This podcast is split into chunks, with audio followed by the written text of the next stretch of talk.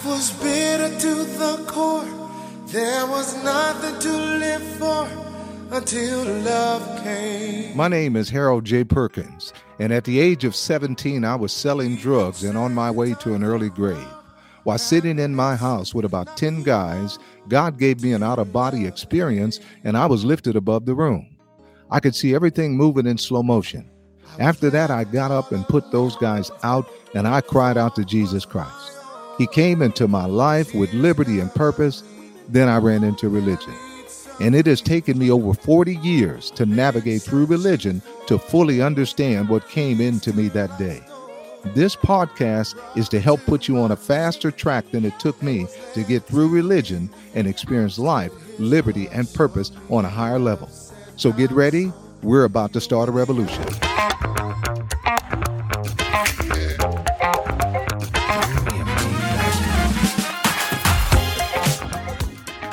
Again, welcome. In this episode, I'm going to cover something Jesus said before he left earth to go to heaven. He said to his disciples that he was going to prepare a place for us, that in his Father's house are many mansions. Now, many believers are expecting this big mansion when they get to heaven. Maybe there will be a mansion in heaven for us. But what Jesus was saying is much more powerful than that you will see in this episode that the place he was talking about gives us everything we need to live an abundant life of victory on earth. Jesus said, I came that you might have life and life more abundantly. He was talking about having it on earth, not just when we get to heaven. This place that he went to prepare for us answers everything we need to be healthy, wealthy, if that's what you desire, and have victory in all that we do. Father God has a has placed everything in heaven and in earth in this place. Let's see where this marvelous place is. We'll start with what Jesus where Jesus said he would prepare a place for us. I'm in John uh, chapter 14 verses 1 through 3. And here's what it says. Let not your heart be troubled. You believe in God, believe also in me. In my Father's house are many mansions. If it were not so, I would have told you. I go to prepare a place for you.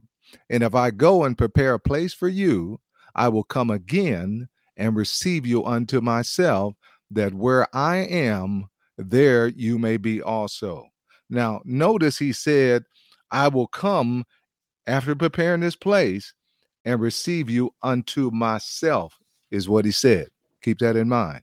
Now, let's go to Second Corinthians chapter 5, verse 17. And here's what it says Therefore, if any man be in Christ, he is a new creature.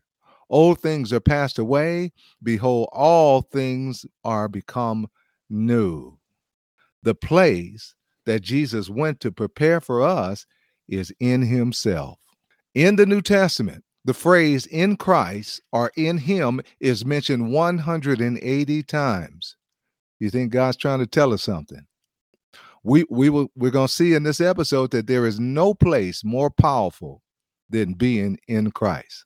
It's the place of protection, power, and everything else we need. Let's go to Galatians chapter 2, verse 20. Here's what it says. Galatians chapter 2, verse 20 says, I am crucified with Christ. Nevertheless, I live, but it's not I that live, but Christ who lives in me. Now get that. He says, Nevertheless, I live, but it's not I, but it is Christ who lives in me. Now, what he's saying there is that when Jesus died, we died with him. And the life that we now live, we live by him. He's on the inside of us, and we're on the inside of him. Let's continue. I'm going to go to Ephesians uh, chapter 2, verses 5 through 7. Here is what it says Even when we were dead in sins, has quickened us or made us alive together with Christ, by grace are we saved, and has raised us up together and made us sit together in heavenly places in Christ Jesus, that in the ages to come he might show the exceeding riches of his grace in his kindness toward us through Christ Jesus. Now, remember that Jesus said after he had prepared this place, he will come and receive us unto himself, that where he is, we will be also. This is what he was talking about. In him, we are seated in heavenly places with him. Now, how can I buy the lie that God cannot hear my prayer when I am seated next to him in Christ Jesus? Again, remember, Jesus said, I'm going to prepare a place, and after I've done it, I'm going to receive you unto myself. We are seated in heavenly places right with Christ Jesus. Our spirit man is in Christ, and Christ is in us. Now let's continue. Let's go to Second Corinthians chapter 2 verse 14. Now thanks be to be unto God, which always causes us to triumph in Christ. There it is again.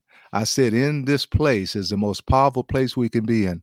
Notice it said God always, not sometimes, not every now and then. It says that God always causes us to triumph where? In Christ. Because the ability that Christ had when he walked the earth is now in us and we are in him. The problem is tapping into it and understanding that it's not in my flesh, but it's in my spirit. I covered last episode that we were cut off from our flesh. We were circumcised by God. In other words, our spirit man, God doesn't see us in our flesh, He sees us in Christ. He's placed our spirit man in Christ, and He always causes us to triumph. If we don't quit, God will always cause us to triumph in Christ Jesus. Now, that's what the Word of God says. Okay. Doesn't matter what I feel, doesn't matter what a minister says. The word of God says that he always causes us to triumph. So if we don't quit, the victory is ours. Let's continue. I'm in Colossians chapter 2, verses 9 and 10. For in him, there's that phrase again, in him, in Christ, dwells all the fullness of the Godhead bodily. And you are complete in him which is the head of all principalities and powers. Now, how can we feel inadequate when we just read it said that we are complete in Christ Jesus? Complete. And it says that he is the head of all principalities and power. That means that he, as the head, has the authority over every force of darkness that would try to come against us. So when we understand that we are in him and he, are, he is in us, then we have the power to put the enemy in check. All right.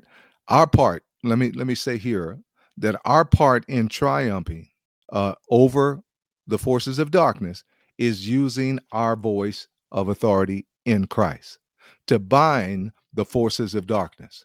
We were made in the image of God. And in Genesis chapter 1, God shows us how we are to operate by showing us how he operates. He spoke and things happen. We are to speak and expect God to honor what we say. We're made in his image. He made us speaking beings, and there's power and force in the words that we speak, and God will perform all that we speak that lines up with his word, which, which is again why you need to know the word. You notice that I'm covering a lot of scripture in these episodes. And the reason I am because most people don't read the Bible for themselves. Now, if you go back and you listen to some of the scriptures that I've covered in these episodes, you say, wow, how come I haven't heard about this? You know, if if you really take into context what the Bible is really saying, and not just religion, God made an army that is powerful. And as we continue to study and to show ourselves approved, to know this word, we will we will mount up and begin to walk the earth like Jesus walked the earth. That's what's about to happen. That's what God is about to bring to pass on this earth in this day. Now let's go to Ephesians chapter 1, verse 3. We're talking about what's available to us in Christ Jesus. And I said at the beginning that it's the most powerful place, and everything that we have need of is available to us. Let's li- listen to this verse. I'm at Ephesians chapter 1, verse 3 it says, Blessed be the God and Father of our Lord Jesus Christ, who has blessed us. Notice it says, who has blessed us with all spiritual blessings in heavenly places in Christ. Now, some may say, well, see, there's the problem, Harold. Is he's blessed us with all spiritual blessings in heavenly places. I need some tangible stuff down here on the earth. Well, what you have to understand is it is where God is more real than where we are here in this earth. Of course, God is more real because he created it. We can't see God, can we? He's in the spirit world. everything in the natural came from the spirit. So when he says to us, he's blessed us with all spiritual blessings in heavenly places, what he's telling us is everything in the realm of the spirit is ours. And we bring it into this earth by first believing it, by confessing it and speaking it out of our mouth, and all things will manifest as we believe that we've received them. So when he says, I blessed you with all spiritual blessings in heavenly places, notice where he said it in Christ Jesus. So if I'm in Christ, I have everything that I need. I've been blessed. Now let's continue. Let's go to Galatians chapter 3, verses 27. And I'm going to go on to read through uh, the fourth chapter, verse 2. Here's what it says For as many of you have been baptized into Christ, have put on Christ. I'm going to stop for a minute. When you believe in Jesus Christ and you've accepted him, you've been baptized into him. Now, there may be a physical water baptism that you go through, but that's not what he's talking about here. He's talking about when you accepted Jesus Christ, you were baptized into Christ. Let's continue. For as many of you have been baptized into Christ, have put on Christ. There is neither Jew nor Greek, there is neither bond nor free, there is neither male nor female for you are all one in Christ Jesus. And if you be in, notice what did you hear what we just said there? He's telling us that there is no male, no female, every everybody's on an even playing field. He said we're all one in Christ. And and basically, if you realize what he's saying, he's saying we are Christ. Now, of course, Jesus Christ is the head, but we are his body. And have you ever seen a body do something? Or I said this way Have you ever seen a head do anything without a body? You've never seen a head walking down the street. Well, see, here's what, what Jesus did Jesus went up to heaven and sat down. And the reason he sat down because he's the head of the church, but he's interceding for us at the right hand of the Father, and he's performing the words that we speak as the head. But he needs his body to perform the works and do what they need to do on the earth and he will bring forth the manifestation. The same manifestations that came forth when he walked the earth are available to us right now. This is what's taking place. There is an army rising up. God is right raising up an army that will believe this and will take it to heart and will put it into practice. Let's continue. I'm going to start at, um, at that verse again. I'm going to continue and read some other verses after that. For as many of you as have been baptized into Christ have put on Christ. There is neither Jew nor Greek, there is neither bond nor free, there is neither male nor female, for you are all one in Christ. And if you be in Christ, then are you Abraham's seed and heirs according to the promise. Now remember, God promised Abraham the world. I'll continue. Now I say that the heir, as long as he is a child, differs nothing from a servant though he be Lord of all, but is under tutors and governors until the time appointed of the Father. Do you know what that's saying there? That God has an appointed time to give you and I our inheritance in Christ. But he wants us to grow up spiritually so that we can be wise and responsible stewards over what he places in our hands. It's all ours in Christ. Let's continue. I'm going to read now at Ephesians chapter 1, verses 9 and 10. Here's what it says Having made known unto us the mystery of his will, according to his good pleasure, which he has purposed in himself, that in the dispensation of the fullness of time he might gather together in one all things in Christ, both which are in heaven and which are on earth, even in him. Now, what I should have done is I should have continued to read on, but I'll I'll stop right there because the verses after that says, "For we have received an inheritance in him." You see, God placed everything, as we just read, in heaven and in earth in Christ Jesus. So when we when I said that everything that we have need of is is in Christ, is in the place that we're in, is all ours. We say, well, Harold, how do I get it? Let's read on. Let's cover this. This is the last passage I'm going to cover with you. I'm in Hebrews chapter 3, verses 6 through 12. Here's what it says But Christ, as a son over his own, his own house, whose house are we? Now I'm going to stop right there. Now, he remember, I started off saying that Jesus went to prepare a place for us. And here, look what it says. But Christ is a son over his own house, whose house are we?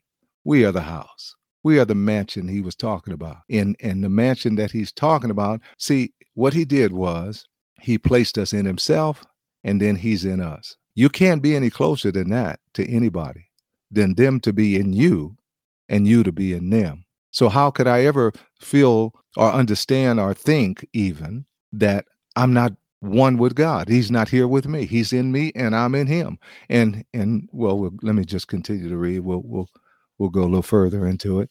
I'm going to start again. But Christ as the son over his own house, whose house are we, if we hold fast to confidence and the rejoicing of hope firm unto the end. Wherefore, as the Holy Spirit said today, if you'll hear his voice, harden not your hearts as in the provocation in the day of temptation in the wilderness, when your fathers tempted me, proved me, and saw my works forty years. Wherefore I was grieved with that generation, and said, They do always error in their hearts, and they have not known my ways. So I swore my wrath, They shall not enter into my rest. Take heed, brethren, lest there be in any of you an evil heart of unbelief in departing from the living God. Now, in this verse are the two things that Satan uses to cause us to not believe God and to not to see the manifestations of this powerful God that we serve. The first thing mentioned there was hardness of heart. Hardness of heart has to do with the fact, notice he used the children of Israel. Now let's keep in mind what he did. He he did all these plagues, these supernatural things in in Egypt. He opened the Red Sea, and they kept murmuring over and over and over again. The reason is because their hearts were hard because they forgot what he had already done. He had done mighty things already, and they get into another situation and they forget. Wait a minute, I'm dealing with a supernatural God, and they forgot what he did, and that's what hardening of the heart is. The other thing was they got into unbelief well, unbelief has to do, as I've covered in other episodes, is looking at the wrong thing. That's Satan's job is to try to get you to look at the wrong thing. Okay. But the word of God says that we have victory in Christ Jesus and that he always causes us to triumph. So our focus is to stay uh, on to what God has said. Which again, as I said, this is why. See, the problem is that we've relied on preachers to tell us what the Bible says instead of getting into it and reading it for ourselves. And boy, you're going to be shocked when you get the understanding of the word, you have the revelation of what it's really saying. And you say, man, this has nothing to do with religion at all. This has to do with living. This has to do with living victoriously. You're going to go through some challenges. You're going to go through some problems and some issues, but God is always going to come through. Now, if if you ever feel like God has left you, the truth is you left him in unbelief. Notice that the latter part of the verse I just read, he says this So I swore my wrath, they shall not enter into my rest. Take heed, brethren, lest there be in any of you an evil heart of unbelief in departing from the living God. How did they depart? Through unbelief. They began to not believe. So anytime you feel like God is not there, it's, an, it's evident of the fact that you've you've you've left. He said, "I'm never going to leave you. I'm never going to forsake you." Okay. So even when I don't feel his presence is there, he's not a liar. He's with me. See, the enemy, his job is to rob us through unbelief. You know, God has designed the kingdom of God's system to operate by believing him, and he will never lie. We make a we you know when we make a decision that we're going to trust God no matter what happens okay and sometimes in order to believe God it might be tough you know it might be hard but if we stand our ground, no matter how hard or how tough it gets, God will come through. Remember, you have a God who can do the impossible. You may look at where you are and see impossibility, but if you see it with the understanding you have a God who said he will be a God to you, the mountain you're looking at will begin to look like a speck of dirt.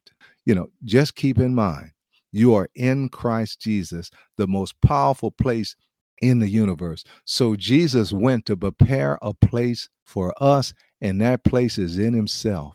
And when we as a body begin to wake up to what he really did, then we will walk the earth like he did. Now, keep in mind, Jesus lacked for nothing. He didn't want anything. When it came time to go pay the to pay the taxes, he told G, G, uh, Peter to go catch a fish, and that within that fish's mouth was enough money to pay their taxes you know everything that he had need of now some people say well jesus was poor see he became poor Well, if you were in heaven and you came to earth, yeah, that's that's that's poor compared to what's in heaven. But the man had a treasure that was stealing for three and a half years and nobody knew it. So if he had two apples in there and one of them was missing, that's pretty easy to to understand that it's missing. So it must have been enough in that treasure to for him to steal for three and a half years and never it never be noticed that he was doing. The only one knew that it was happening was Jesus, and he knew by the Spirit of God. So Jesus never lacked anything. And if we are in him and he is in us, then we shouldn't either. Now, that doesn't mean that we're not going to go through periods and times where it seems like we're in lack or we're in want. That's all preparation. You notice the scripture that I read, it says that uh, the, the, the heir at times will look like a servant. And so people will look at you and look at what's when God, when you're going through challenging times and think, okay, well, see, look at there. They ain't got nothing. just tell them to keep looking. And if you keep believing, you watch the end. I've seen it over and over again. I've had so many ups in my life and downs and ups and downs and ups and downs. And it was a time where God was humbling me every time I went down, and I, I, He brought me up. And when He brought me up, I was in a greater place of humility, a greater place of dependency on Him when He brought me up. And that's the system. That's how God perfects us. That's how God keeps us humble. You know, if you look out in the world today, you see people prospering, having success, but you see pride and and and they're lifted up and they're arrogant. That's not what God wants. And if we trust him, then when he elevates us, we'll be in the right place to be a good steward, to be a blessing to people like he wants us to be, and all the glory will go to him. Let me say right here if you don't know our living Savior, Jesus Christ, you can get to know him now. Pray this prayer with me. Say, God, I believe that you sent your Son, Jesus Christ, to die for my sins. Jesus, I accept you into my life as my Lord and my Savior. Help me to live this life. Thank you. That's it. It's that simple. If you believe what you just prayed, He has come in. Start reading the Bible for yourself. You can start in the book of St. John and in the book of Romans and God will begin to show you his purpose for your life, and he'll begin to show himself unto you. Okay, we'll see you on the next episode.